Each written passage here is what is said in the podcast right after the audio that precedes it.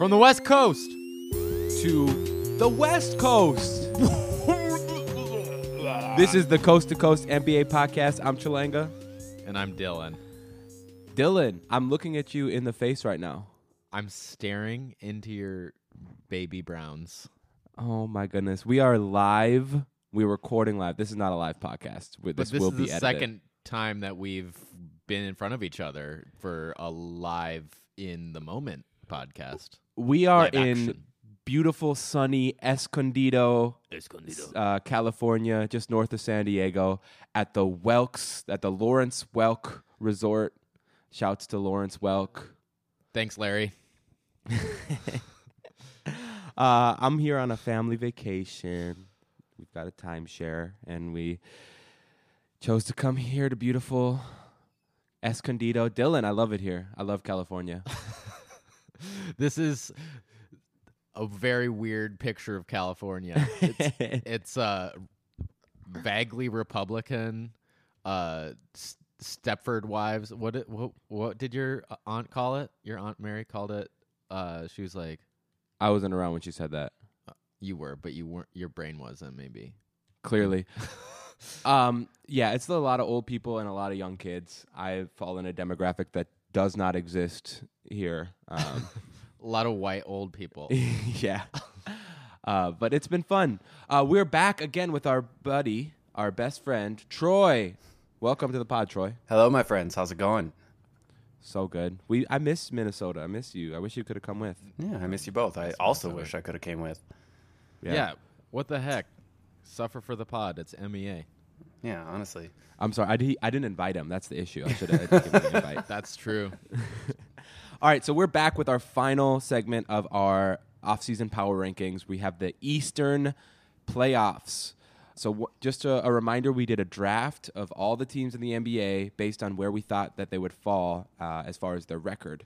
And so now we're in the Eastern playoffs. There have been some absolutely wild takes thus far. I'm still all in on my Warriors under at 33 wins. I think they're going to be terrible. They just waived Alfonzo McKinnie. That's a big yeah, deal. that's really? so Oh my stupid. God. For so that they can make room for Marquese Chriss. it's a fucking joke. That team is a joke. Anyway, that that's not a conversation for this pod because we're in the East. So we're gonna start. Dylan, you had our first pick in the playoffs, and who did you pick? Going with the theme of how we've drafted the rest of this draft, I had to go with my heart here, and that is that I don't want to see the Magic any longer than I have to. I picked the Orlando Magic for the eight seed only because I couldn't pick them to be the first team out. I have no desire to watch Vucevic and DJ Augustin in pick and roll one game longer.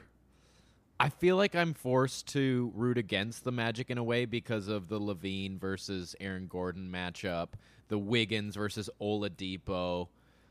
These are some of the lawsuits that we were dealing with Wiggins v. Oladipo, LaVine v. Gordon, the last three years for the Timberwolves. So I cannot get down with Evan Fournier possibly being their best player. Obviously, Nikola Vucevic, but, you know, Evan Fournier. It, I have always been on the Fournier bandwagon. I like I like the Magic way too much. I really like this team. I know. My I- brain is saying five seed. Uh, right? I just like I think that Jonathan Isaac is actually really awesome and is going to be a really awesome NBA player and like an important contributor winning someday. But the thing about this team is that their defense is going to be solid, just like it was if- last year. especially if Aaron Gordon hunkers down and just decides to do the role player thing, and that's kind of maybe his destiny. Right. You know, the, uh, Aaron Gordon's career. I mean, this is going to be year five for him, right? So it can it can really go either way. You know, he can either continue to ascend and you know maybe reach an All Star level here in a few years, or he can take a few steps back and you know do the few things that he does well, really well. Maybe his three point shooting is going to continue to get better because throughout his career, his three point percentage has really risen from 27% his rookie season to 35% last season. Are you worried at all that Jonathan Isaac and Aaron Gordon have too many similarities for them to play the three and four together? That they should are both naturally fours, or do you think that they're flexible enough to be able to be perfect to switch with each other when necessary? You know, I used to be very convinced that Aaron Gordon was never going to be successful with the Magic because he had to play three, but I'm not so convinced anymore. Uh, I just think that Isaac and Gordon, you know, erase the notion of three or four from your mind and just focus on matchups.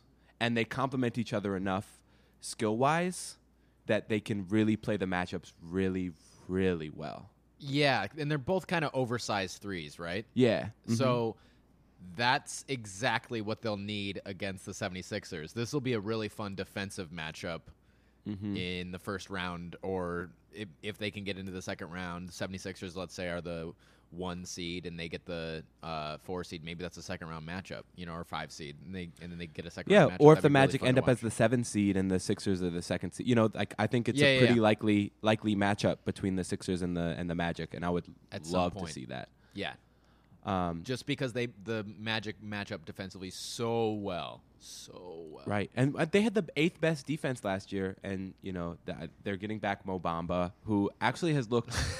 he, here's the thing. Here's the thing. Here's the thing, though. Here's the thing. I know. I know. Back He- on the train. he's kind of it's kind of a joke, but I mean, w- what you what you get from Mo Bamba is someone who can at least play 15 minutes a game and be a huge body in front of the rim, right? Like at the very least. Maybe at no at the at the very least you get someone who's injured all season and doesn't contribute in any way to his team. Right, but then they've got Khem Birch, uh, you know, as Mo Bamba uh, insurance. And yeah, yeah. The Magic have my favorite player in the NBA, Markelle Fultz. Mm. Shouts to J. Cole. J. Cole still loves Markelle Fultz, just like I do. and I believe in Markelle Fultz's ability to be one of the best backup point guards in the league. How stupid was it though that they already extended him without even seeing how he would play? That was like an Andrew Wiggins move, They didn't extend him; they just picked up his option. or they picked up his options before they needed to. right, but you know, they were gonna. I mean, you do it anyway because you either. I mean, it's not that much money. Troy, what are your thoughts on the Magic? Watch the guy play first. I um so yesterday we just um I got together with the people that I have Wolves season tickets with and we were talking about the games that we're going to go to and the games that we're not going to go to and the Magic was one of those teams where like I think they're only in town like once this year and it was a universal sell. Um Right. I just I don't. There's nothing about this team besides the prospect of a healthy Markelle Fultz, like which I just want to see him play for once. That isn't like in the preseason. They just kind of bore me to tears. You know, to tears. there's nothing flashy about this team at all. And I, you know, they'll be a playoff team in the East for sure. They'll play a fine enough brand of basketball, but like, I don't know. I'm not going out of my way to follow this squad or to really. They're not going to be I- a league pass team for me for sure. I think you're right. There, there is a certain boring quality that this team just can't seem to shake. I don't know, like when when Nikola Vucevic is your best player, that just is like a little bit of a wah wah you know, type of type of Yeah. situation. Uh, but I think they have enough like scrappy kind of borderline. eh, Like rotation players, that there's there's like a level of interest that I have, but maybe it's just because I'm I, I'm way too into guys that nobody cares about. Like they have Josh Magette on a two way con- contract, and I love Josh Magette. He's white Steph Curry. He's so, Wait, is he related to Corey Maggette? uh, are you talking about Corey Maggette? Oh wait, that's what it is. Who? There's a Majet that I, I f- I feel like. That's Josh Magette. I was talking about him last season. He was one of my two way players, my G League players to watch. Oh, then that was it. So back to Troy's point about this being a sell. I feel like that's a tough sell because no one else is going to want to watch that game either, and at least it's going to be competent basketball. Like, I think that you're not going to make your money back on that one. What you're going to want to do is make your money back on the Nets games or on the The Warriors game. Yeah. Warriors. That's what you really want. The Warriors game is the one you want to sell because people are just going to want to see Steph with all these scrubs. they don't care who else is on the court. Or counterpoint, you know, what the Magic's really good for is taking the family to. Take the family to watch a basketball game. Take everyone 'cause you else's have- tickets. you can just talk. Mm-hmm. Yep. You don't really have to watch. Like something interesting might happen every now and then. Fournier will hit a wild three or something. Mo Bamba Mobamba will make an appearance.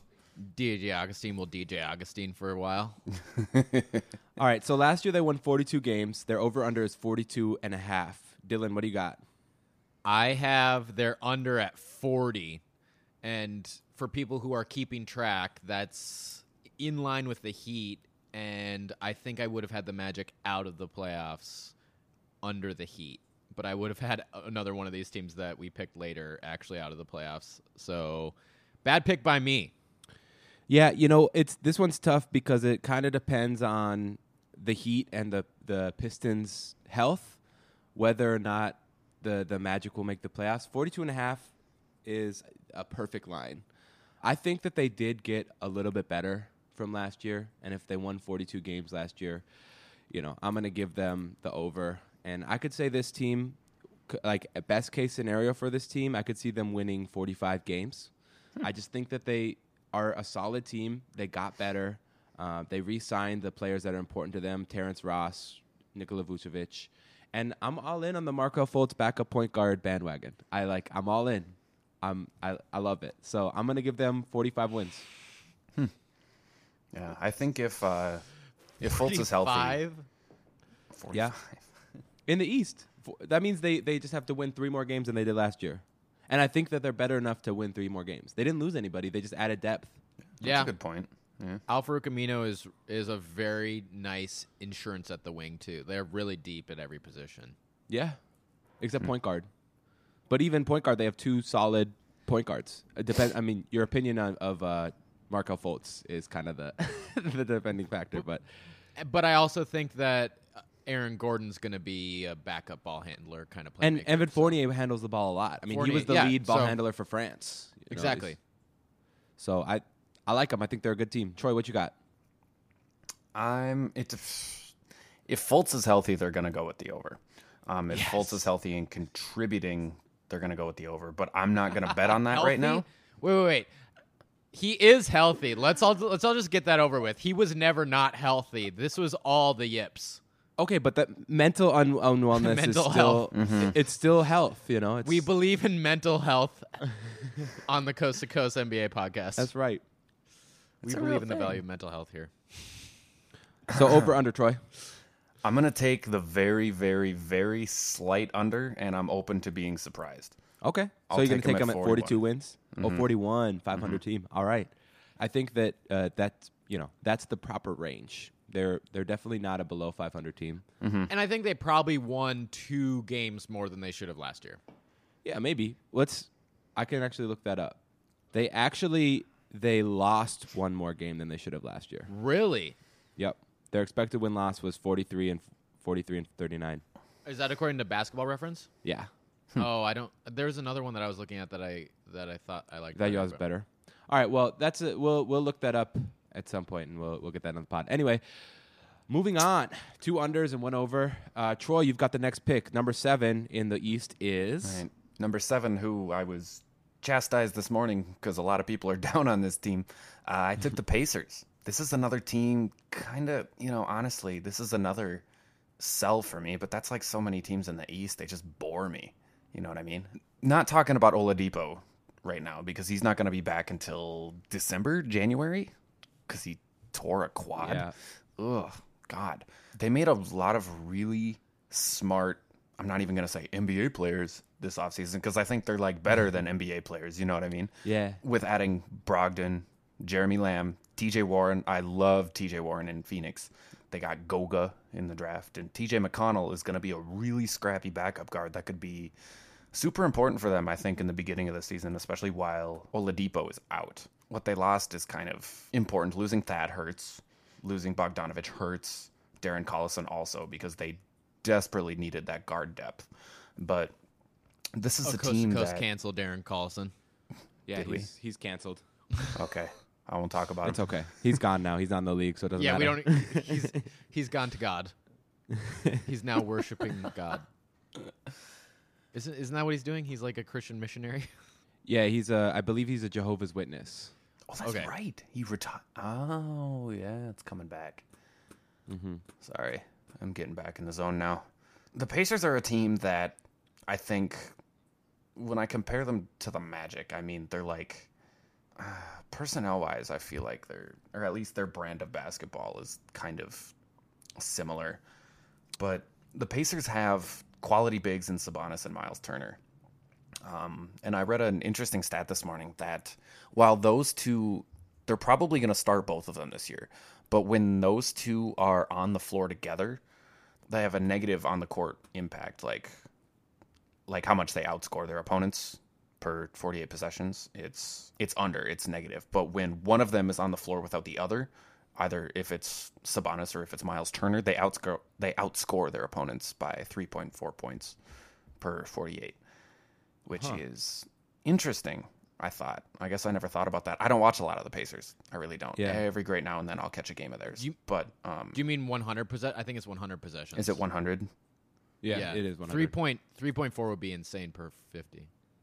Yeah, that's It's 100 possession. Yeah, yeah. But 100. per f- yeah, I can pull that. 100 is give or take 48 minutes though. 48 minutes. That's what I meant. Yep. 3.4 points per 48 minutes.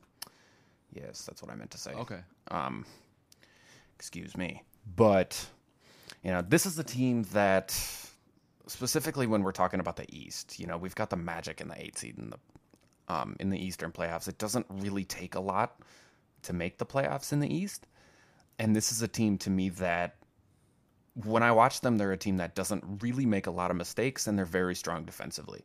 And I think that's going to be enough to propel them to the seventh seed in the East um, especially if Brogdon comes in and he's an immediate contributor. Jeremy Lamb is going to be very good. TJ Warren is a very, very good three. Um, and Goga's been very hyped this offseason. I- so I'm excited for Goga. I agree with the fact that Troy is talking about the defensive culture, I guess, right? Is is that fair to say? yeah, yeah, absolutely. This team has a really rich history of just competing on both ends of the court. And they're kind of the jazz of the East in that way.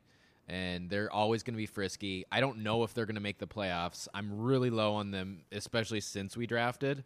And hearing more about what's happening to Oladipo, I doubt he plays as many games as he want, as he played last year. He played 36 last year. And mm-hmm. I don't know if he's going to be able to make 36. They'd be lucky if they got 36 from Oladipo this year. Malcolm Brogdon, I think that's a trickier situation than just insert him right in there and he's going to be better than Darren Collison, better than XYZ ball handler that they had, Bojan Bogdanovic. Like he'll make up for all Agreed. of that lack of Agreed. production. Because the Bucks didn't take him at 20 million. And I think that there's a reason for that. And uh, I was just listening to Kevin O'Connor on the Bill Simmons podcast talk about Malcolm Brogdon's feet. Well, the only team that knows about Malcolm Brogdon's health Is is the Bucks. The Bucks. The Bucks know the best about his health. Yep. And if that team's not going to take him on in restricted free agency in a in a time when they're trying to compete for a championship, so they and they don't take the young guy, What do they know? what do they know that we don't? And I'm worried. Not, I'm not calling this, but I'm.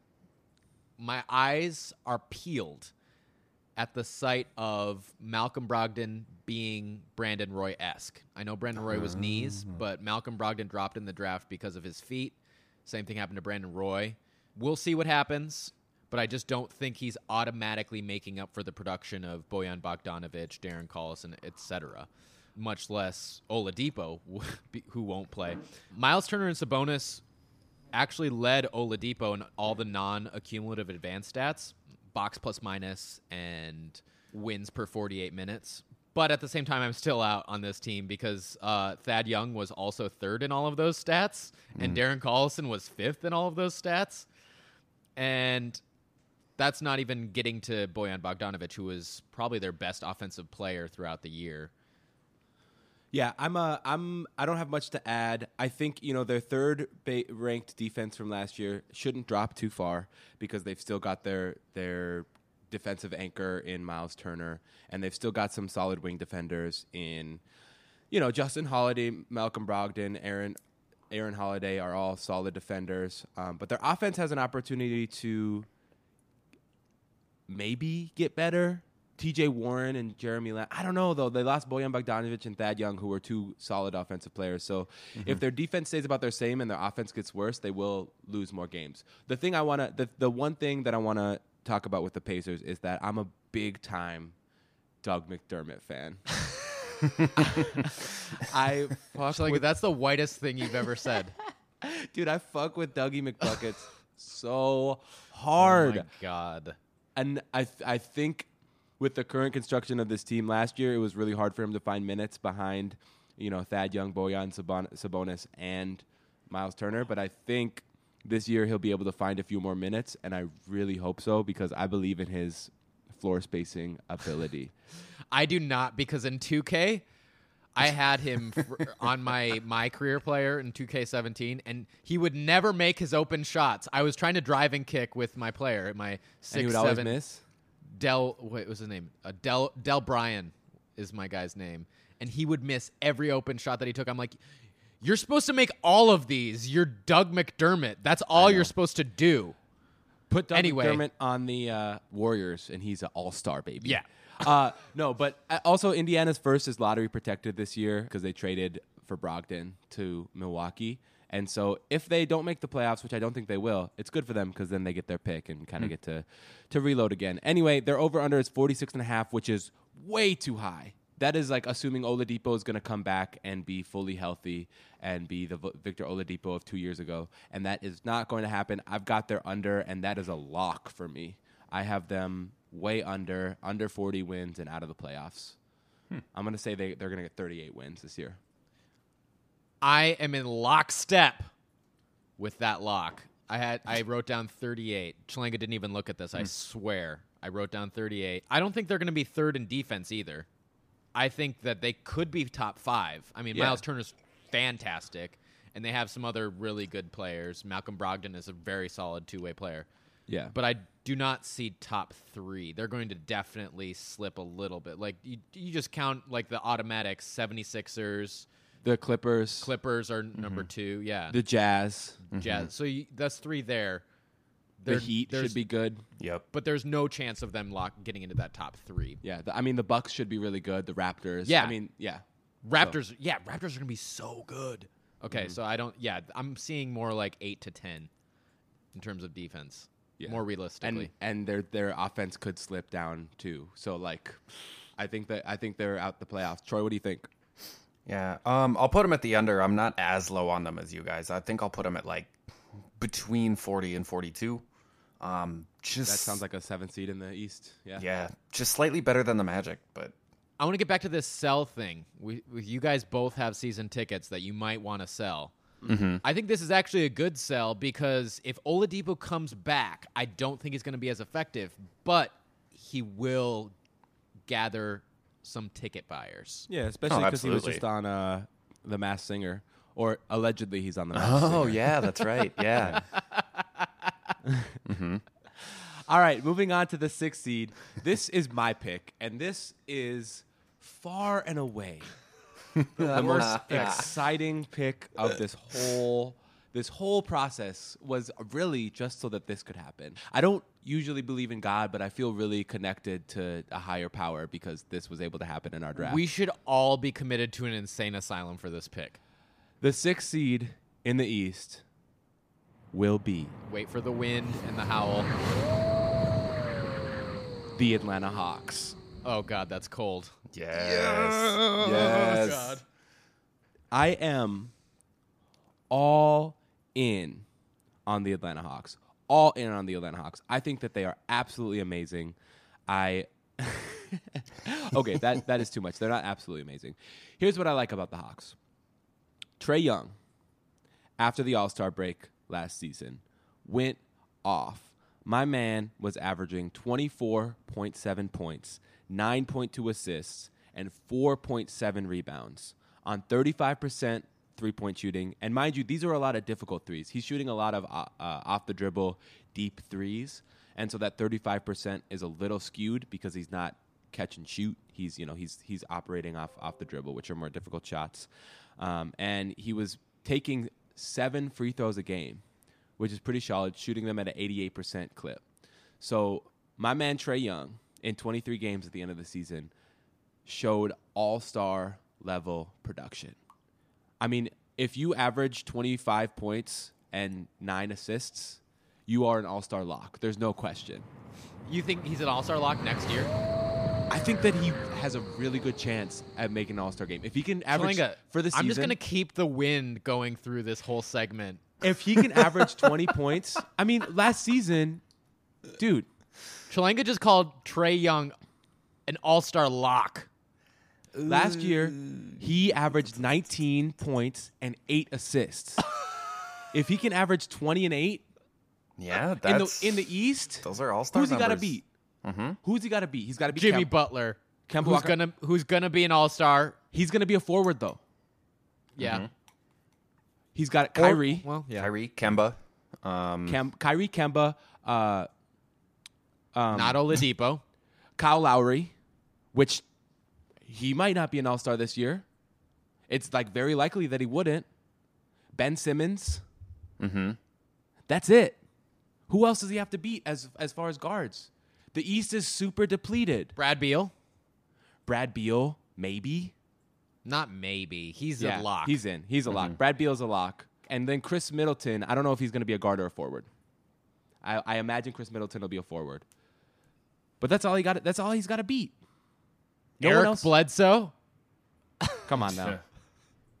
Derrick Rose. Josh Richardson, I, I, Hey. Zach LaVine.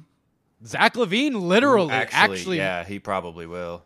But I'm saying if you're going to argue that Zach LaVine might be an all star, then you have to also acknowledge that Trae Young might be an all star. Mm-hmm. I would rather have Trae Young on my team, but I think that Zach Levine is a more likely All Star.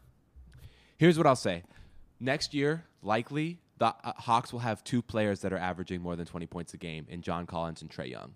They could have an all star tandem next year, and I, I believe in this team's ability to surprise everyone and take a huge step forward. Here's here's here's my points of hesitation: is that they will likely be starting a rookie on the wing, either DeAndre Hunter or Cam Reddish. They have looked pretty solid in the preseason thus far. I don't put too much stake in the preseason. We do love DeAndre Hunter on the Coast to Coast NBA pod. We always have. His defense is legit. I think I compared him to Kawhi Leonard.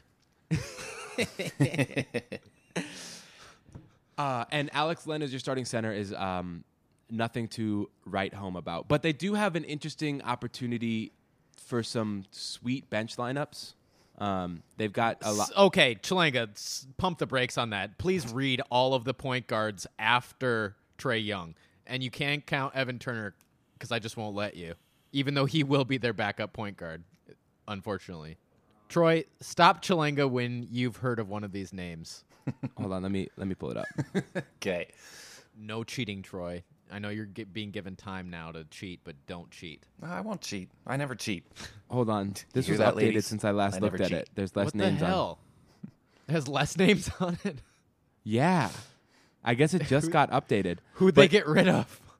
They got rid of s- that Sibert fellow, Armani Jones or whatever his name was. There was a Charlie Brown in there. Charlie Brown is still on here and Brandon Goodwin. But after Trae Young, they have no backup point guards. Here's the argument though: is that Vince Carter can handle the ball, Evan Turner can handle the ball. Oh ball, my God. DeAndre Bembry can handle the ball. Vince Carter's 42. Yeah. You think they'll let Evan Turner handle the ball with the Well, backup? they unit? have to. yeah. Yeah, he's gonna he's the backup point guard. oh my god. They were just unfortunate enough that Evan Turner looked competent for 12 games in the playoffs last year mm-hmm. Yeah. as a ball handler. And So you're gonna see you're gonna see some bench lineups of Evan Turner, Allen Crabbe, Vince Carter, Jabari Parker, and Cam Reddish, I guess. Or I guess they need a center there, so Vince Carter might not play that much.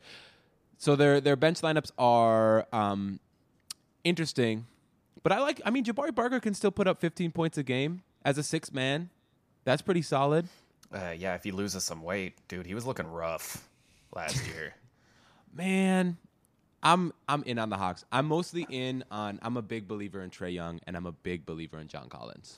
Here's what I want. It's not of importance overall, but Chalango was saying who's going to start, Cam Reddish or DeAndre Hunter, and I really want DeAndre Hunter to start, but I want Cam Reddish to play off the bench because he's going to be able to handle the ball a little bit more than DeAndre Hunter has a little bit more ball skills than DeAndre Hunter. And DeAndre Hunter, all he has to do when he's playing in the starting lineup is defend his guy, which is the thing that we know he can do, and knock down three point shots, which we literally know he can do based off of the national championship game. Yeah, I mean, at least in at the college line, you know, the, the NBA line's a little deeper, but he's he's a corner three specialist, and that line is the same. and that's exactly what they'll need from him. And so I think that he will plug in a lot faster than many people who are doubting the Hawks Yeah, would he seems NBA ready. Even if Cam Reddish is better, I think DeAndre Hunter fits better into that uh, starting lineup. I, I agree with you. So Atlanta's over under is 34. Last year they won 29 games. Here's my argument for the sixth seed is that I think to get the sixth seed in the East, much like last year, you're not going to need very many wins. Brooklyn was the sixth seed last year at 42 and 40. That's so sad. I think the East, God, I think the, East is bottom so of the sad. East playoff, I, I think it got worse. Yeah, it's going I to be an under 500 team. Absolutely. It certainly didn't get better. I think an under 500 team will make the playoffs, especially because the West Maybe two. Maybe two, because Mm-hmm. the West got so much better, and uh, uh, the Sixers and the Bucks are going to win a lot of games. And 16 out of 30 teams make the playoffs. yeah, so I think that uh, Atlanta might only need 40 wins to make the playoffs, even to make the sixth seed. Mm-hmm. And I believe in Atlanta's ability to get 40 wins. So I have Atlanta's over, and I'm going to say they're going to win 42 games. Hmm. They're going to be an above 500 team. Oh my god. Chalanga read that point guard list to me this morning and I really wanted to defend the Hawks. My whole drive over here I was planning to defend the Hawks. That's what honestly this whole drive, the theme of it, the motto that I was the mantra that I was saying to myself was defend the Hawks, defend the Hawks. And Chalanga read that list of point guards and now I have the over at 35. I, I don't have them making the playoffs anymore. Thanks, Chalanga. Listen, if they've got two first round picks this year. If they need another point guard, they have the the fuel to go get T.J. McConnell, to go get Tyler Johnson, to go get Yeah, Tyler Something. Johnson's out there. Yeah, you know. I mean, they've got they've they've got some they've got some ammo because they have theirs and Brooklyn's lottery protected. So. Hmm. There's there's options. I say that's a good that's a good choice because you want your young teams to win early. I mean, like if they can win, if they start out twelve and 12 mm-hmm. maybe it is time to go out and get a point guard. Yeah, Just say, hey, we have a chance. Let's get these young guys playoff experience. Yeah. And you can trade Evan Turner's expiring plus a lottery protected first for, you know, there's, I'm sure there's a lot, Jeff Teague. You know, Goran Dragic. Go, mm-hmm. yeah. Mm-hmm. Right? I mean, there's there's lots of options. There's lots of options. So I, I think if, if they're trying to get a backup point guard, it's it's not unreasonable that they can do that. Troy, what do you have? Over or under? I'm I'm bumping it up. You know- 38. I'm going to do 38. Hell yes. I think um, one thing I wanted to talk about quick with the Hawks, and um, shout out to my guy Luke Barnes, uh, who was a student when I was student teaching last year. He was a senior. Um, we talked about basketball all the time, um, and he was one that he always watched. Um, he was really a savant about people's um, not only their collegiate footage but their high school footage, particularly with the everyone that was in the draft last year. And what he told me that all the players, not only in high school but like in the collegiate circuit, could not stop raving about. The one player that they were afraid of was Cam Reddish. I'm a big believer in Cam Reddish. I really wanted the Wolves to draft him. Um, I think he's going to be a solid player for the Hawks. Um, so we'll see. We'll see when he starts to become a contributor for them. But that being said, I'll take the over with the Hawks. Yes. I'll put him at 40. I'm not sure I can get him over 500 yet. I'll see how they start to play, but I think they have the potential to go over even what I said. I have done my job. I've sold you both on the Hawks, and that's all I wanted. I can die happy now. I still don't have them in the playoffs, though. All right, Dylan, your pick is next, number five, and what team is that? We've been picking teams that weren't playoff locks so far. But at this point, we're starting to get into the lock into the lock world. Mm-hmm. Chalanga, we can all hear you peeing. The Nets.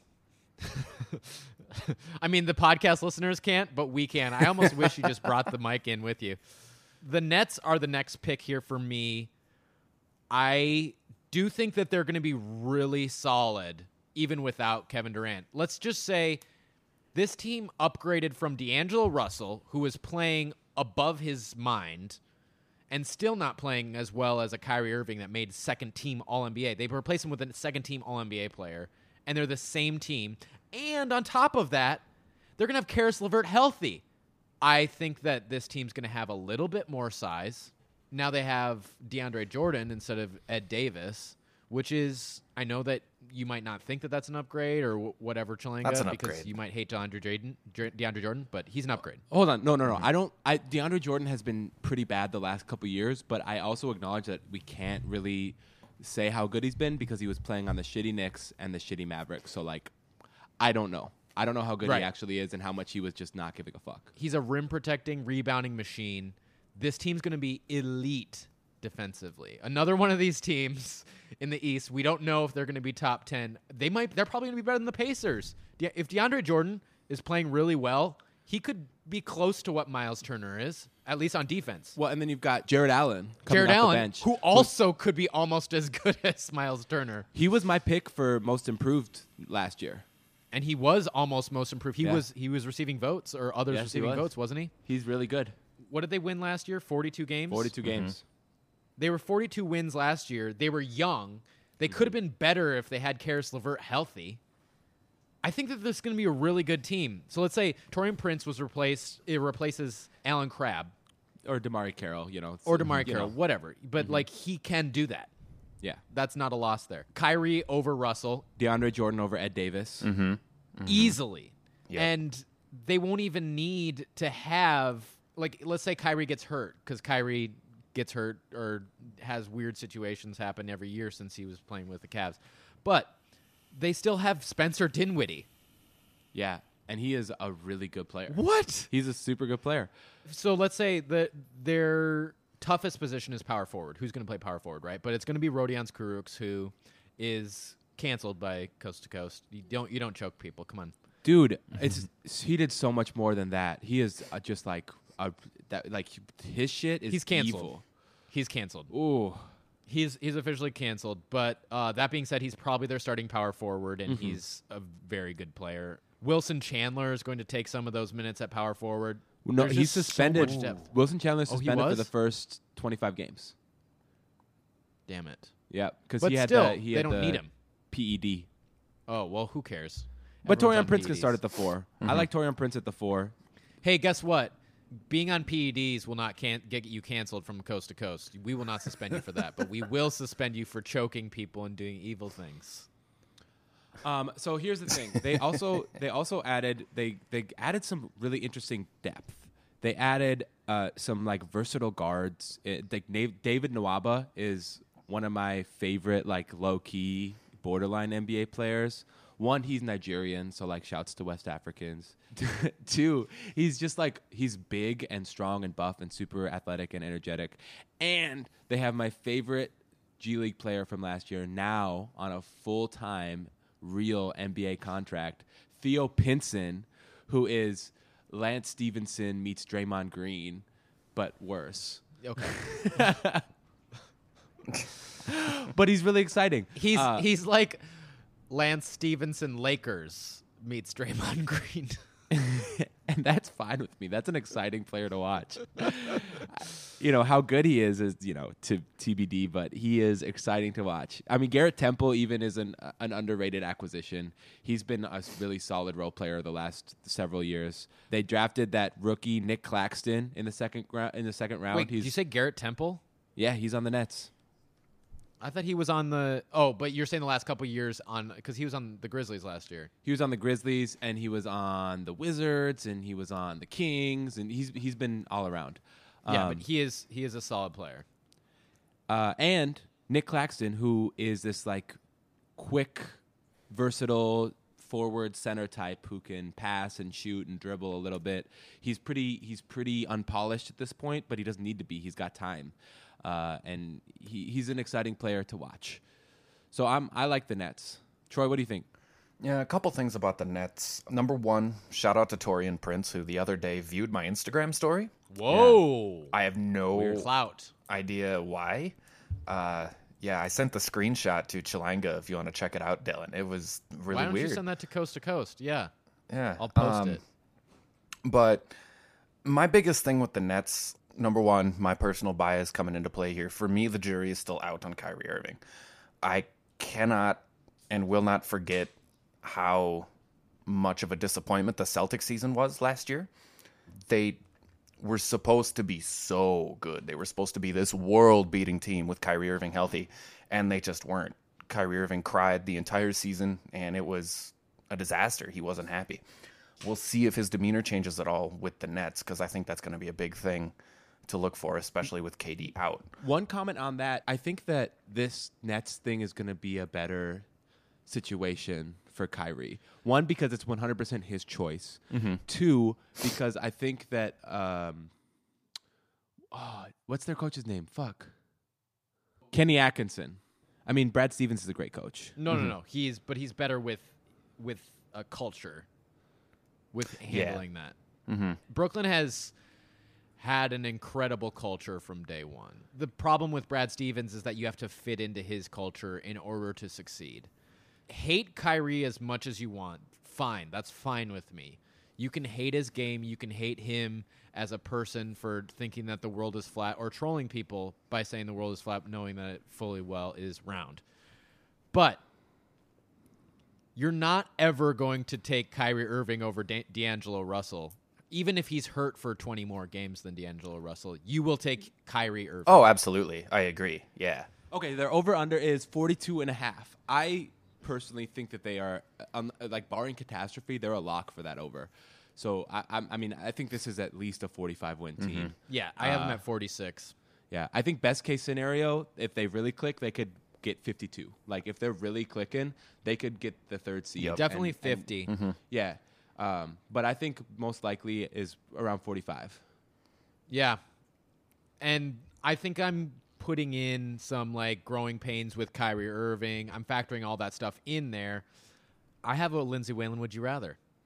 Would you rather have moving forward for the next 5 or so years? D'Angelo Russell or, or Caris LeVert?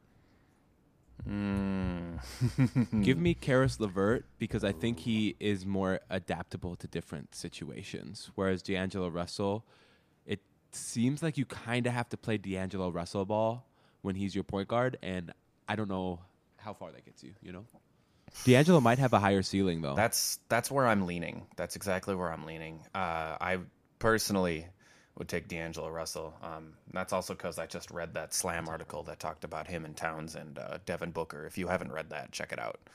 Uh, Oh, yeah. I know, I know. very very good, Dude, that's got me. That, that pic- those pictures of them. dude. Oh my god! So good. Can you imagine if they were on a team? He looked so good. Like D'Angelo Russell, if fashion contributed to the way that you play basketball, D'Angelo Russell would be at Russell Westbrook level.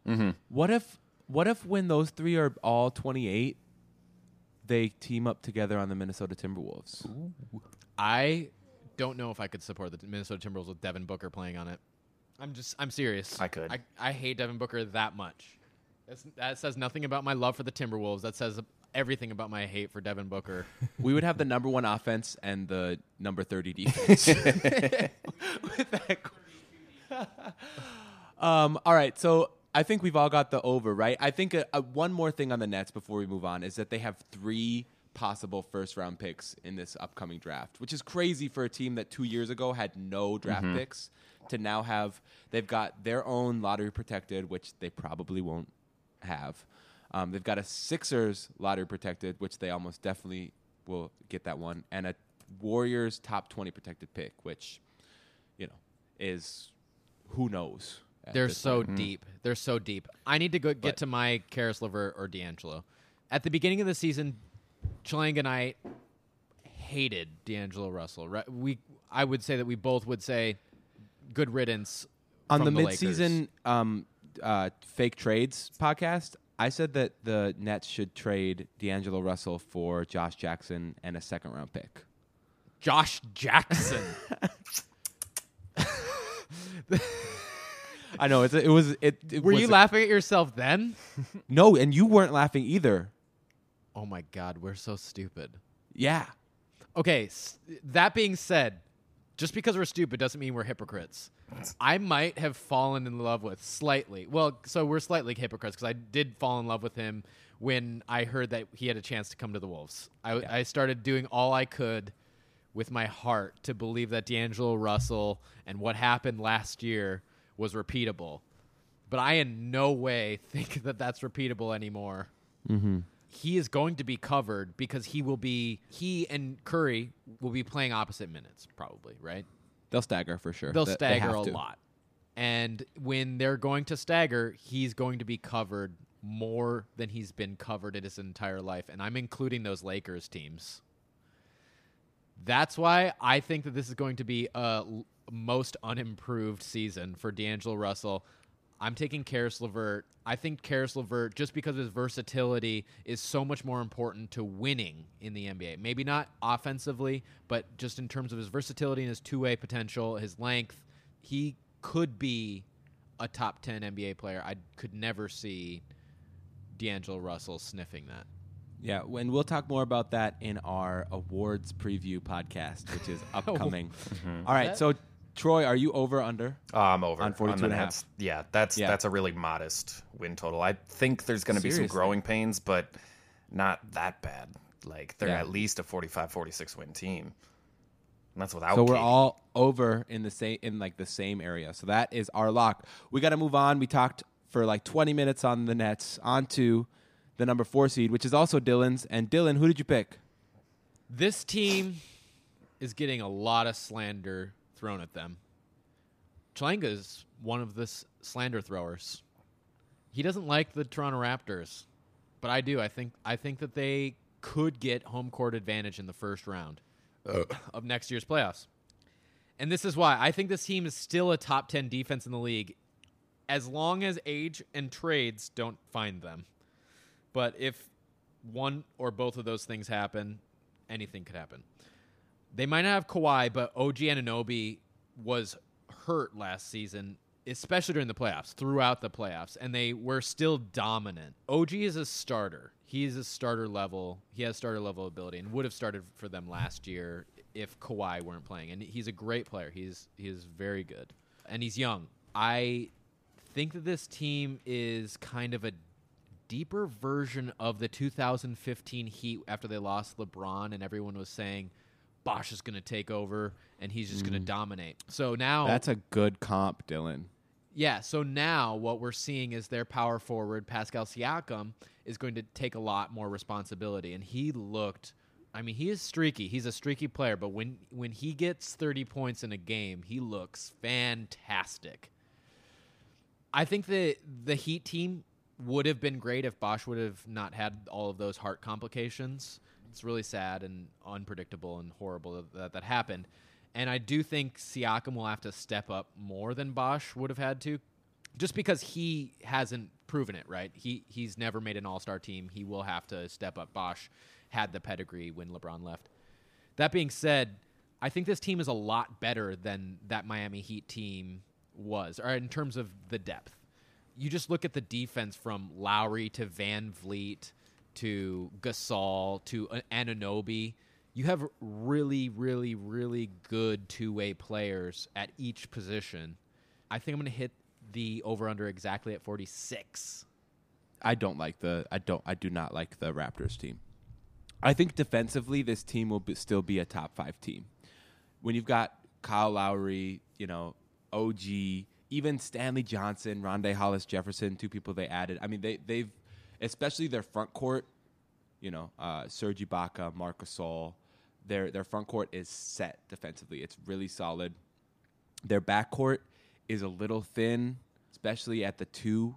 You've got Kyle Lowry, Fred VanVleet, and then to, to fill in the other guard minutes, it's going to be a combination of Norman Powell, Patrick McCaw, and Cameron Payne. None of those names are particularly inspiring. Norman Powell has been okay, and his Norman you Powell's know, good. Yeah. Mm-hmm. He's been yeah, he's been okay. You know, he's he's had his moments that where he's looked good. He's had his moments where he's, when he's looked pretty bad. So he's been he's been up and down. Pat McCaw is a borderline NBA player, and Cameron Payne is a borderline NBA player. You mean Pat McCaw is a champion? Is what Pat? McCaw is a champion, a three-time champion. I see where you're going with. I mean, maybe you didn't mention it, but Danny Green's going to be a bigger loss than people. So I think Kawhi is probably a smaller loss than people are than people are saying, just because of Anunoby being able to fill in. But there is no one to fill in for that Danny Green position. I know Danny Green struggled in the playoffs, but he played really well in the regular season. Yeah, and his And- defense will be missed. and that's going to be really missed to have that guy who just plugs in at the two, and you're like, I know he'll be there. The other thing that I'm worried about is that now defenses will be able to shift their energy to shutting down Pascal Siakam. And he's he's a really good player, but he's not the type of dynamic put the ball in his hands and he, he's gonna score type of player that you can really lean an offense on. So Nick Nurse Nick Nurse is just gonna have to be really creative in his offensive scheme to make sure that his players can get quality shots. And I totally believe in Nick Nurse. And one player whose offensive potential was not realized on this team, Marc Gasol. Mm-hmm. Oh. Mm-hmm. He really did not take very many shots last year. He didn't take shots. He was there to beat up Joel Embiid. That was the only reason he was brought to that team, and he took care of that job very well.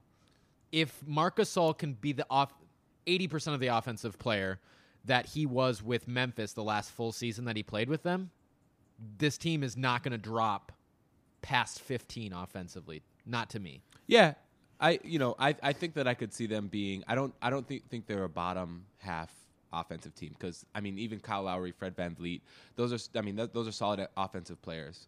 Marcus Gasol, Serge Ibaka is even a, a, a solid offensive player. The offense is just going to look very different, and until I, until I can see the like and know that 34 year old Marcus All can still score 20 points a game, you know, or like close to that. It's I just I need to see it before I can believe it's it. not even it's not even totally about scoring 20 points a game. It's about having the ball in his hands and making decisions. Right, right. If he if he can do you know 16, 16 and five assists or four assists, Exactly. That's that's going to be big for them. Troy, what do you think? and spread the floor.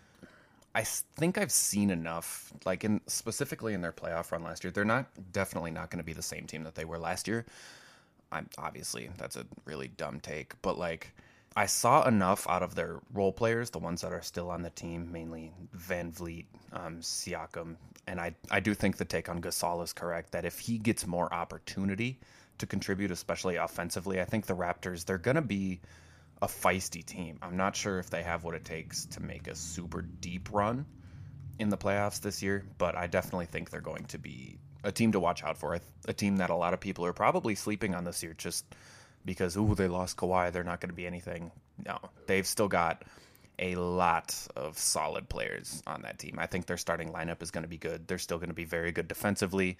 And if their offense, you know, it depends how Kyle Lowry plays this year, just like every year. Yeah, he is. He has been a shockingly important player uh, in in the like the the power of in the East. You know, he's been the the Eastern champions and like the competitors have risen and fallen by the play of Kyle Lowry. Mm-hmm. I want nothing more than Kyle Lowry to make the Hall of Fame. Please let that happen. Please just play some really great basketball for the next three years, and you have a shot. You have a shot. I mean, he'll probably the the Raptors will probably retire his number Definitely. at the very least. That's a given, right? Yeah, I mean, five All Stars Hall of Fame's tough. And one All NBA, and an NBA championship. He's going to have to make an, at least two more All Star games. That's going to be tough for him. All right, Not Ace, uh, though. So their over under is forty six. I've got their under. I've got their slight under. I uh, I just don't know if their offense is going to be good enough to to get more than forty six wins. You know, Danny Leroux on the Dunked On podcast said when I do over unders, I try to think if they got like three or four more wins than they're over, would I do? Can I accept that? And I can't really imagine the Raptors getting fifty wins. So I have to, I have to take their under. I'll take I a push. I totally understand that. I'm taking the push. I'm taking my second push of this Mm-hmm. podcast. Wow. Troy and Dylan both have the push. Yeah, forty six is a good line. That's a good number. Like they're going to be fine, but they're not going to be. I don't think they're going to be world beaters. And going back to um, a buy or a sell, like talking about tickets, I think when they come to You town buy this, year. I think we were all talking sell on this team. What? Yeah. Oh, well, in man, for an there's opportunity to make money. more than buying this. Dude, for, for opportunity to make money, that makes sense. Yeah. Although So- you don't want to see Stanley Johnson resurgence, Rondae Hollis Jefferson resurgence. Man, we didn't even talk about those two. I know, and they're gonna play minutes. Yeah, a lot of minutes. So, I don't think I would want to sell this. Is the ticket going to be actually that expensive without without Kawhi Leonard? I know that they won the championship and there might be residual effect from that, but are they going to are they going to sell for that much more than you would want to watch them for? That's another. Th- you know, the Warriors are going to sell for more than you'll want to watch them for. That's for sure. But I kind of want to watch Marc Gasol run this team. I want to watch Kyle Lowry because I love Kyle Lowry. You know, I want to watch these players that are overlooked largely, and I don't know. I would I would want to wait to see what the prices were like on that ticket. All right. Our next team is the third seed in the East. This was Troy's pick. Mm-hmm. Troy, who you got? And I think this one we've got a lot of wonky rankings, you know, but this one kind of seems like a lock for the third seed, and this is going to be the Kemba Walker led Celtics. First things first, shout out to Enes Kanter and all of the uh, activism and awareness he's been bringing to He's such a good guy. that whole situation. Enes is one of our one of our coast to coast favorites. yeah, absolutely. Did you see that tweet I, I retweeted? He was just giving a a video interview about what it was like to uh, have his parents being under threat to go to jail and all of that stuff with Turkey and speaking mm-hmm. out against the quasi dictatorship that is going on over there mm-hmm. and how dangerous it's been to him and he, he is a solid guy and a very strong strong man for going through what he mm-hmm. is going through with his whole family. Physically and mentally. Yes. also, like strong for be, for being able to get through that labrum tear or whatever was going on during the oh, playoffs. Oh God, seriously. He was All right, but Tr- but Troy, what what are your thoughts on the Celtics? So I, I feel like I talk about this a lot with teams, but the Celtics are a team I truly, truly do not see. Besides center, which losing Horford sucks, losing Aron Baynes sucks. Big for them. Um, Underrated. Yeah, honestly, Bigger loss than Kyrie. Yeah, absolutely, absolutely, one hundred percent. But in other areas, I don't see how this team got worse. I think they're gonna gel. I think they're gonna gel infinitely better with Kemba Walker than they did with Kyrie Irving. I think Kemba Walker is a lot more of a team player, and the style of basketball that he plays is going to be so much more conducive to bringing the best out of all of their role players on this team. Similar to the playoff run that they had, what was it, two years ago? I think Isaiah was it, Thomas. yeah, when Isaiah Thomas was out and they had that kind of gaggle of guards rotation. They had Marcus Smart, they had Terry Rozier, you know, and they were just beating teams, and everyone was like, "Oh my God, how are they doing this?" I see what you're saying with Kemba Walker from a chemistry standpoint and a locker room standpoint. Chemistry. with those guys. Chemistry. Good one, Che. Trademark it. Taco Tuesday.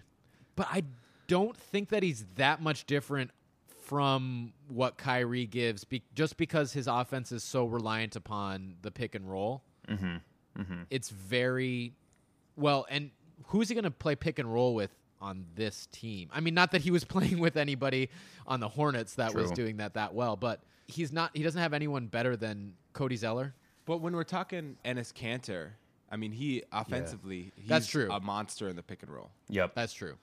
Uh, my mom and my aunt just got back to the crib. How Welcome. was water aerobics? It was fun. Yeah. I spelled right, so I got a free drink card. hey, free drink card. So you had the mimosa during it, and then you got a free drink card after that? No, we're having mimosas now. Oh, wait, Cool. fr- is it is that what the drink card's for? The mimosa? No, for whatever. Wow. So Sick. mimosas, then the free drink. Wow. All right, so we've got like two and a half teams left, but uh, you know, don't don't worry about noise. It'll be fine. Background sound is fine. Troy, back on back on the Celtics. So pick and roll offense. Kanter is no one to sleep on. Uh, you know, as far as operating the pick and roll. But Offensively. I think, I think that sh- yeah, offensively. Defensively, he uh, might be a liability, but you know, behind him they've got Daniel Theis, who, Huh. similar to Aron Baynes, just shove the big German dude in there, and he'll he'll lock down well, the the thing about the interesting thing about uh, the Celtics center rotation is that they're actually all so tiny. Robert Williams. is so he is listed at six ten, but his new measurement just came out. He's six eight. Jesus. Robert Williams III is six foot eight without he's been s- shoes. Has he been starting in preseason? He's been their starting center. Yeah. Yeah. Daniel Theis is six eight, and uh, Enes Kanter is six eleven, and then of course they have Tacko Fall. who is Can I get into seven, this a little bit? Yeah, he's seven six. Go ahead. Actually listed at seven five now. Mm. I want to talk about this article or, or this article that I was reading that all of a sudden disappeared, but it was saying every single player that that had a, a mismeasurement in comparison to last year. Mm-hmm. The team with the most mismeasurements, Celtics. the, the cheating the cheating city themselves, Boston. Mm. I they believe have the it. Mm-hmm. Patriots. They have the Red Sox. They all cheat. and now they're cheating with height. Yeah, I'm I, not surprised at all. I saw because Marcus Smart, Jaylen Brown, Gordon Hayward, Robert Williams, All shorter. were all mislisted. Yeah. And all shorter. I think wha- someone was was one inch shorter, but everyone else was like one or two inches. Kemba Walker, I think, was mislisted too, but that but he Yeah. was mislisted not by the Celtics, by the by Right, the right, right. Hornets. But anyway, one one of them was taller than what they were listed, but the rest of them were all shorter. And yeah, I'm just I'm calling out the Celtics. There, there's a little bit of shady stuff going on around there. I'm they're- I'm with you 100. percent it, in their height listings. I want to get more into the height listings later when we figure out what Karl-Anthony Towns' true height is, because that's going to come out. I'm Shall I not just give me the dead eye, the evil eye? I think though, I think Troy that you're right. Al Horford is going to be huge. Mm-hmm. Kemba for Kyrie is, I think, a mild upgrade just because of Kemba's ability. I think to blend in. You know, I think it like last year was Kemba's first year where he was really like all of it was on him, and that doesn't lead to a very good team. but when Kemba can be a little bit more of an off-ball operator and all the offensive burden isn't on him, I think that's when he's at his best. I am nervous about if Jayson Tatum is as good as everyone says. I don't know how good Jaylen Brown is. Uh, I think that Gordon Hayward is going to have a bounce back year because like those gruesome injury, injuries take generally more than one year to bounce back from. But the one thing that I'm really excited about for the Celtics is their future because they had an amazing draft this year. They had such a good draft. They got Grant Williams, who is going to be a contributor day one. they could have had Matisse Thybulle. Yeah, but they got. I mean, they could have. Uh, but I fuck. I fuck with Thigh- Carson. I fuck with Carson Edwards real hard. He's a, a tiny little shooter. I think he's gonna be. He's gonna have a long NBA career coming off the bench and just lighten teams up. You know, he's Seth Curry esque. Lou Williams esque in his ability to just score and shoot the ball, and then Ro- Ro- Romeo Langford, who is a swing, but he's a six six guard with you know uh, That was their first take. Yes, with uh, and that You was their even get to biggest. That was their biggest swing because Yeah. he, he he's got potential to be a primary ball handler and like a, a, a microwave scorer, but you know he also has potential to be a major bust. So I think that this actually just comes down to Tatum and Brown. If they can show the good parts of what they've shown, this team is an Eastern Conference finalist. Oh, Possibly. absolutely. Mm-hmm. yeah, But if they can't do that, then they they might be out in the first round. Y- It's it comes down to that. Kemba Walker is insurance, but I don't think he's going to make the team as good as it could be. You know what I mean? yeah. The other thing about this team is that they've got three first round picks this year, so they've also got the ability to upgrade. Yeah, I, I can imagine they them they, trading. they should. I can imagine Jaylen Brown being traded if mm-hmm. if a star becomes available. I think this is the year that Jaylen Brown is out of there. But what star would they want? What what is it? What center is available? Well, I don't think they trade. They wouldn't trade Jaylen Brown for a center. Why why not? Isn't that the position that they want? The most, the rim protector. Center is a, a much easier position to fill than a wing. You know, So who are they going to get? Robert Covington? Is that what they want? I think Robert Covington would be dope. I'm all in on a Jaylen Brown, Robert Robert Covington trade pack. Like, If trade. that could happen, great, because Robert Covington hasn't shown shit for the last six months. come on, Mr. 19 Dillon, who was rebounds? so high. He I, was- I love Robert Covington, but he he's been hurt. You know. Anyway, that's this is a conversation for a separate pod. We need to stay focused. The the Celtics over under is 49 and a half. Troy, what are your thoughts on that? I keep thinking of the East, so it's going to be inflated win totals. Uh, I think they'll, I think they'll go over. I think if Kemba Walker gels right away, they'll have some growing pains on defense specifically, but I could see them getting the slight over on 49 and a half, like 50-51. You know, I think that their their defense is going to be a lot worse. I think that last year they were seventh. I think they'll be closer to middle of the pack or even below middle of the pack. They lost their best defensive player. Yeah. Al and I mean, and it's not only not only his ability to play defense, but he was the quarterback. Yep. He Mhm. was calling everything out. Everyone was moving based on what he said. They still have Marcus Smart, who is also good at that and like a really gifted defender. But it's different when it's your center who's who's like operating the defense. You know.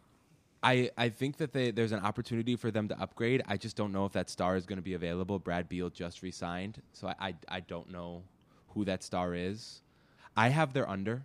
One because I think that the Sixers and the the Bucks have a chance to win 60 games, and I have the Heat winning way more games than you two have the the Heat winning. So somebody's got to lose some games, and I just Boston's last two seasons have been super weird, and they they they lost a lot of defensive prowess, and I, I, it's just there's some weird vibes that they're sending me. I have the under, but not by too much. So I I see them winning 48, 49 games. I have 50, and I I'm not super confident either way on it, uh, but I'm taking the over. All right. Sounds good. So none of us are super confident on Boston, and we, you know, it could, could really go either way. We've got two more teams, and I previewed them a little bit. Dylan, this one's yours. The number two seed in the East is It's between the Bucks and the 76ers. I took this team because I thought that there are a lot of things that are going to have to fit. The 76ers aren't an automatic choice here. They need to fit Al Horford, Joel Embiid, Ben Simmons, Tobias Harris all onto the same court. And the only true shooter is Josh Richardson, and he's not the shooter that JJ Redick is by any means. As much as I have hated on JJ Redick and may not like his media strategies, he's a great shooter, and they might have substituted greater defensive potential Mm-hmm. for less shooting, which was the biggest issue that they had throughout the season. I do like Josh Richardson, and it's good that they got smaller in that sense, but I'm worried that the Al Horford signing is going to be weird next to Tobias Harris. Al Horford's going to be a great backup center for them, and he could be a great power forward for them. But is Tobias Harris going to be a great small forward next to those two guys, next to Joel Embiid and and Al Horford? That's the biggest question with this team, and that's the only thing. The lack of consistency and that fit is the thing that's keeping me from believing that this team is going to off the Bucks as the number one seed. you know like a like a team that I worry about them facing is uh, so they had tr- problems against the Nets last year because the Nets had a bunch of guards that could Yeah, they already had problems against guards. Yeah, and and the the, guard, the Nets could penetrate, and so like you you face the Trailblazers, you faced the Warriors. I mean, luckily the the teams in the in the East there aren't that many teams with two dynamic guards. Yeah, you But- look at all the teams. It's like the only team that you're worried about is Brooklyn Yeah, in terms of too many guards. right, right. But I mean, then the you trade that ability to guard guards for this like overwhelming size offensively. No team is set up to stop Ben Simmons, Tobias Harris, Joel Embiid, and Al Horford. Are you kidding me? Like, there's no team in the league that's set up to to stop that, except maybe the Lakers. They're all players that I like individually, like mm-hmm. incredible amount that I think are underrated players individually, each one Yeah. of them. But together, I think that they're not going to be underrated. They they might be rated, and Yeah. if but if even if they're that, Uh huh. they're gonna have a chance to sniff sixty games. But I'm, i like so for me if- they play when when they play one of those teams with two dynamic guards, why not start Thybulle? You know, just so that you have that Yeah. defense, and then Al Horford comes off the bench. You know, they've got flexibility, which is super dope. You know, they're kind of thin uh, because I mean their backup lineup is looking like Trey Burke, Who's their backup point? That's their backup point guard. Trey Burke. Yeah. That's not great. Well, Trey Burke is a little bit better than I think that you're giving him credit. So in three, one, two, three seasons where he played more of a full season, I mean, he averaged almost 13 points per game, between three and five assists per game, and has shot, you know, in the mid 30s from three point percentage. His effective field goal percentage has been near 500 for a lot of seasons that he's been playing. He just hasn't been given very much opportunity since he left Utah. Is he, does he have more defensive potential than some of the backup guards that they've been dealing No, with? he's the past? 100%. He's an, he's an offensive player. Okay, so he is maybe eighty-five percent of what T.J. McConnell was for them.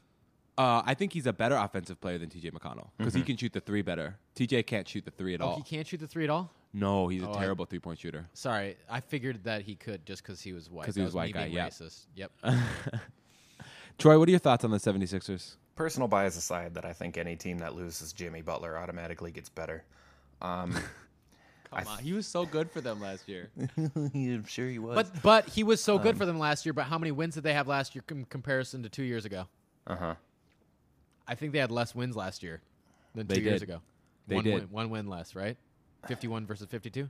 yeah, but they're but they're. I mean, they were a completely different team. I'm just saying they were a better regular season team with Robert Covington and Dario Saric.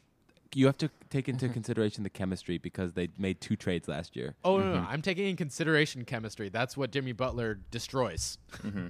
Okay, okay. Anyway, Troy, go ahead.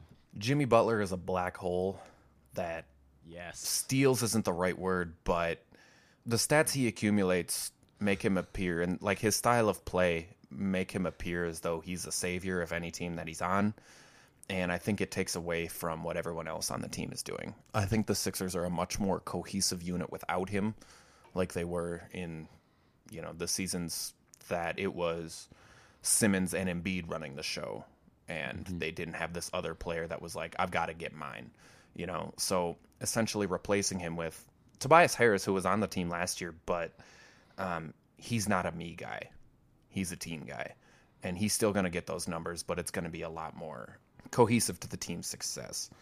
I think the addition of Al Horford is going to be awesome for this squad. Um, I think Dylan has a good point. We'll see how that fit works, but I think they're losing almost a couple egos in Jimmy Butler and JJ Redick. Um, the loss of Boban hurts. It really hurts. But Yeah, Bobby Toby, R.I.P. in peace. I will never bet against Joel Embiid. I will never bet against Ben Simmons, who seems to be a fairly divisive player. I don't think, you know, ooh, he made a three in the preseason. Ooh, regardless of if he develops that shot or not, I think that completely ignores the fact that he's a game changing player and he's a dynamic player. So the Sixers will be good. They will Yeah. easily be the two seed in the East. Yeah, and and if Ben Simmons can, you know, like if he can develop any sort of outside shot, Mm-hmm. it's it's gone. Like he's he's gonna be LeBron level if he can shoot a little bit, uh, because he's he's already a more dynamic passer than LeBron, and I mean, LeBron is a great passer, but Ben Simmons is like otherworldly, and is that is that a hot take? No, Wait, no, what I, did you I- repeat? what you just said. Ben Simmons is a better passer than LeBron. LeBron, did you just see what he did to Danny Green? That was crazy. that was the crazy. greatest pass I've ever That was- seen. That was absolutely crazy. That was absolutely crazy. Okay, you know what? I'm I'm walking that one back. I can't say that Ben Simmons is a better passer than LeBron, but Ben Simmons is a really great passer. If he can shoot it all, then he's LeBron level. Well, LeBron, LeBron level, LeBron James is the greatest passer of all time underneath Magic Johnson. Mary loves Magic Johnson. She's all she's no, all no, hyped up. underneath. I love Magic Johnson. Yeah, you know, she was excited that you said that. the I, greatest big man passer underneath Magic Johnson. I just I think Ben Simmons is at that level. he he has the chance to be at that level. Ben Simmons has played in the NBA three seasons. Right, but he I mean he's averaged more assists than LeBron ha- has. Okay, more assists isn't doesn't mean you're like. Here's the thing, more, LeBron has played with point guards. Right.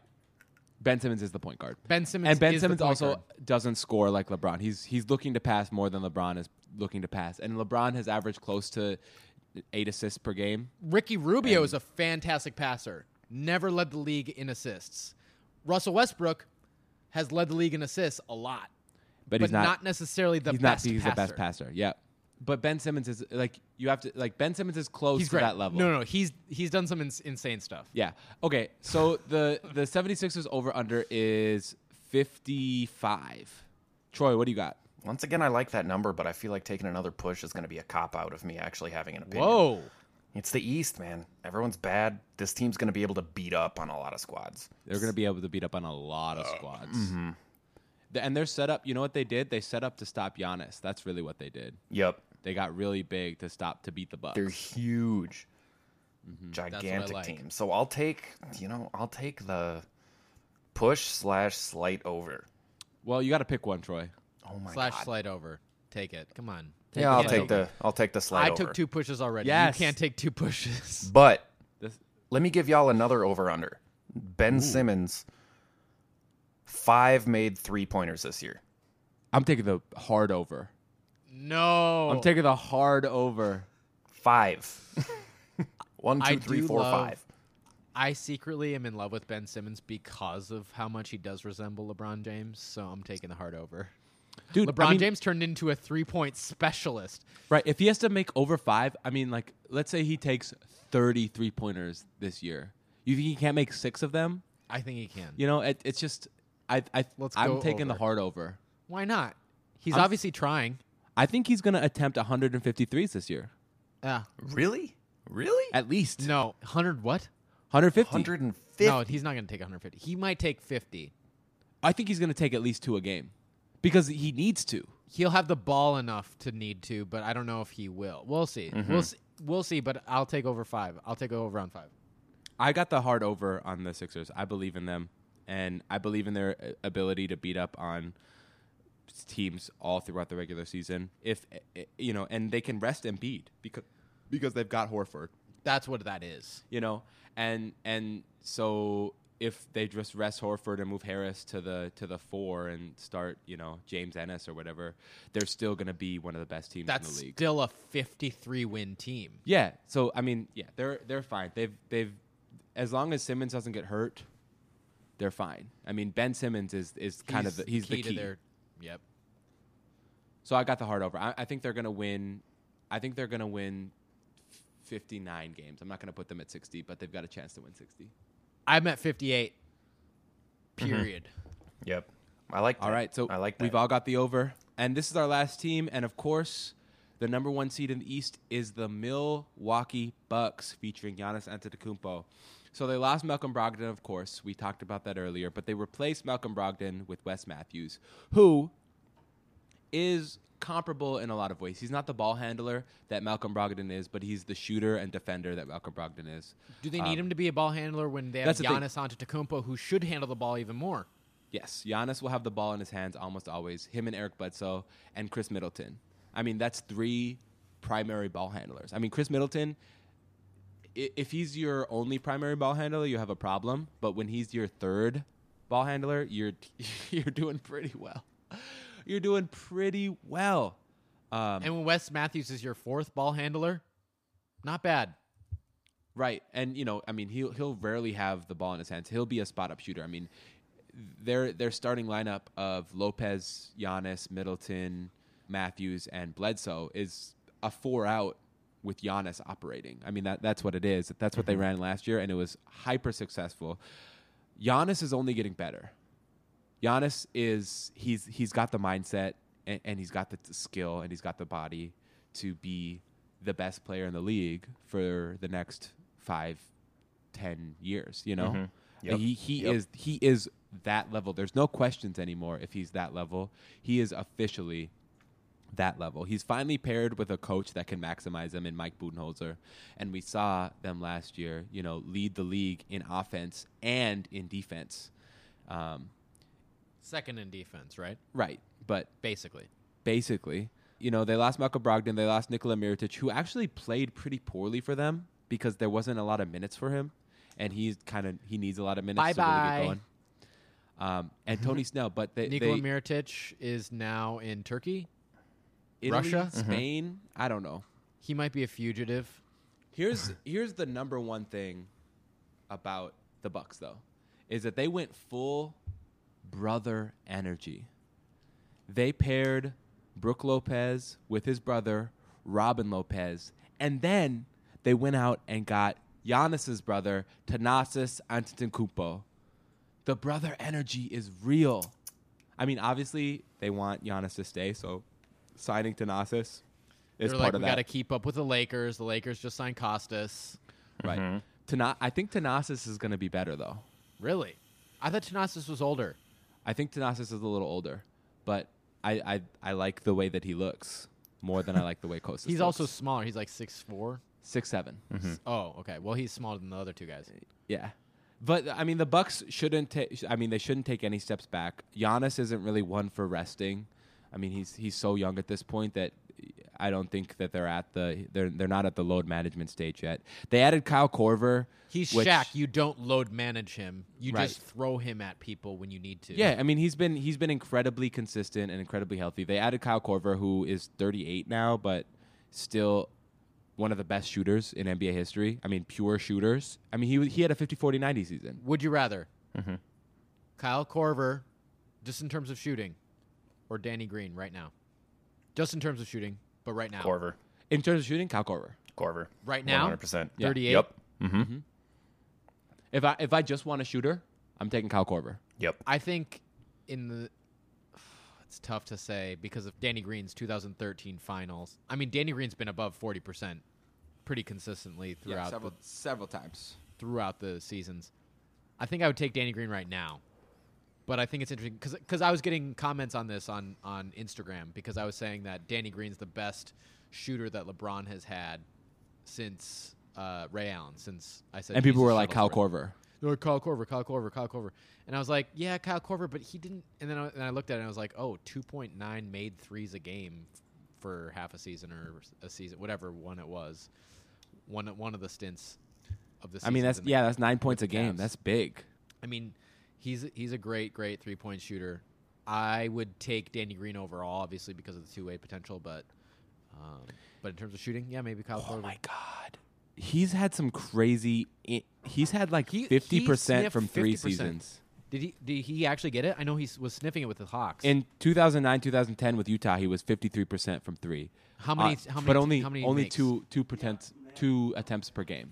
Oh, that's nothing. That what I'm talking about is with the Hawks, he was like three makes a game. Yep, yep, yep. Anyway, um, yeah, I mean this team's gonna be good. There's no doubt about it. Giannis has a chance to back to back MVP. Um, I mean he's gonna be right up there in, in the voting, and I, I wouldn't be surprised. I mean he's ki- he's really my early season favorite for MVP. There's there's no reason he shouldn't back to back because the the I think the Bucks are going to win 60 games again because the East there's going to be some low win totals in the East. There'll East. be some games where Giannis will play 20 minutes because he only needs to play 20 minutes. Let's just Yeah. put it that way. and the Wizards, Cavs and Hornets are all going to be sub 28 wins. yeah. You know, I mean there's going to be a lot of 25. Yeah, there's going to be a lot of wins for uh, the the Bucks to pick up. So I got their over. I think they're going to win. s- Uh, they won 60 last year. I think they're going to get even better. I think they're going to win 62 this year. Mm-hmm. Agreed. I'll take 61. I'll take 63. Whoa! Troy's got the 63. Troy, I love you're it. in love with the Bucks. What do you love so much? I've always liked the Bucks, man. I've always like back from the days when it was Monta Ellis and Brandon Jennings. I've always had a little thing for the Bucks. dude. the Andrew Michael Beasley days, you know.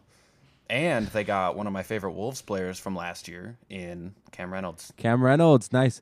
They have him on a two way contract. They also have Frank Mason, the third, uh, former college player of the year, former Big 12 player of the year, uh, the five foot 11 spark plug, offensive spark plug, Frank Mason the third. I love him. But yeah, I mean, they've got good depth. Pat Connaughton, Ersan Ilyasova, Donte DiVincenzo is healthy. We're going to see white Michael Jordan play a little bit. So this team is good. All right, so that's our power rankings. So in the East, number eight is the Magic, the Pacers, the Hawks, the Nets, the Raptors, the Celtics, the 76ers, and the Bucks. A lot of crazy mistakes that we already regret. Yeah. Shout out But this will be fun to look back at in uh, February and be like, whoa. What were we thinking? All right. Uh, thank you. we you. weren't. That's the that's the reality. We weren't. True. Thank you for listening to the Coast to Coast NBA podcast. Don't forget to follow us on the socials on Twitter at Coast to Coast NBA, on Instagram at Coast to Coast NBA pod. Send us an email at uh, Coast to Coast NBA pod at gmail.com. Subscribe, download, rate, and review, and Tell all your friends. freaking friends. That's how we get listens. That's the We only way that we will get listens. We don't have friends, so just make up friends that you could have and reach out to strangers. Troy, what's your socials? You can find me on Twitter and Instagram at, at TripXAssless. That is T R I P X A S S L E S S. And before we go, I just want to say uh, this is for Tim Komatsu. Dylan and I will be talking about China very soon. Also, Tim, text me back about when you want to get together. Coast to coast for Hong Kong. Yeah, I, we stand with Hong Kong. All right, thank you for listening. We love you. This was awesome. I love Escondido. Escondido. We're making podcasts in Escondido. Cause Shalenga's mom said, oh, why don't we go? So I got in my car and we go. Bye. No, that was fine. That was fine. Dylan, we're just two bros who love each other the most. Let's give a toast to all the assholes, like Kanye said. Let's make hella money. I'm talking Kanye bread.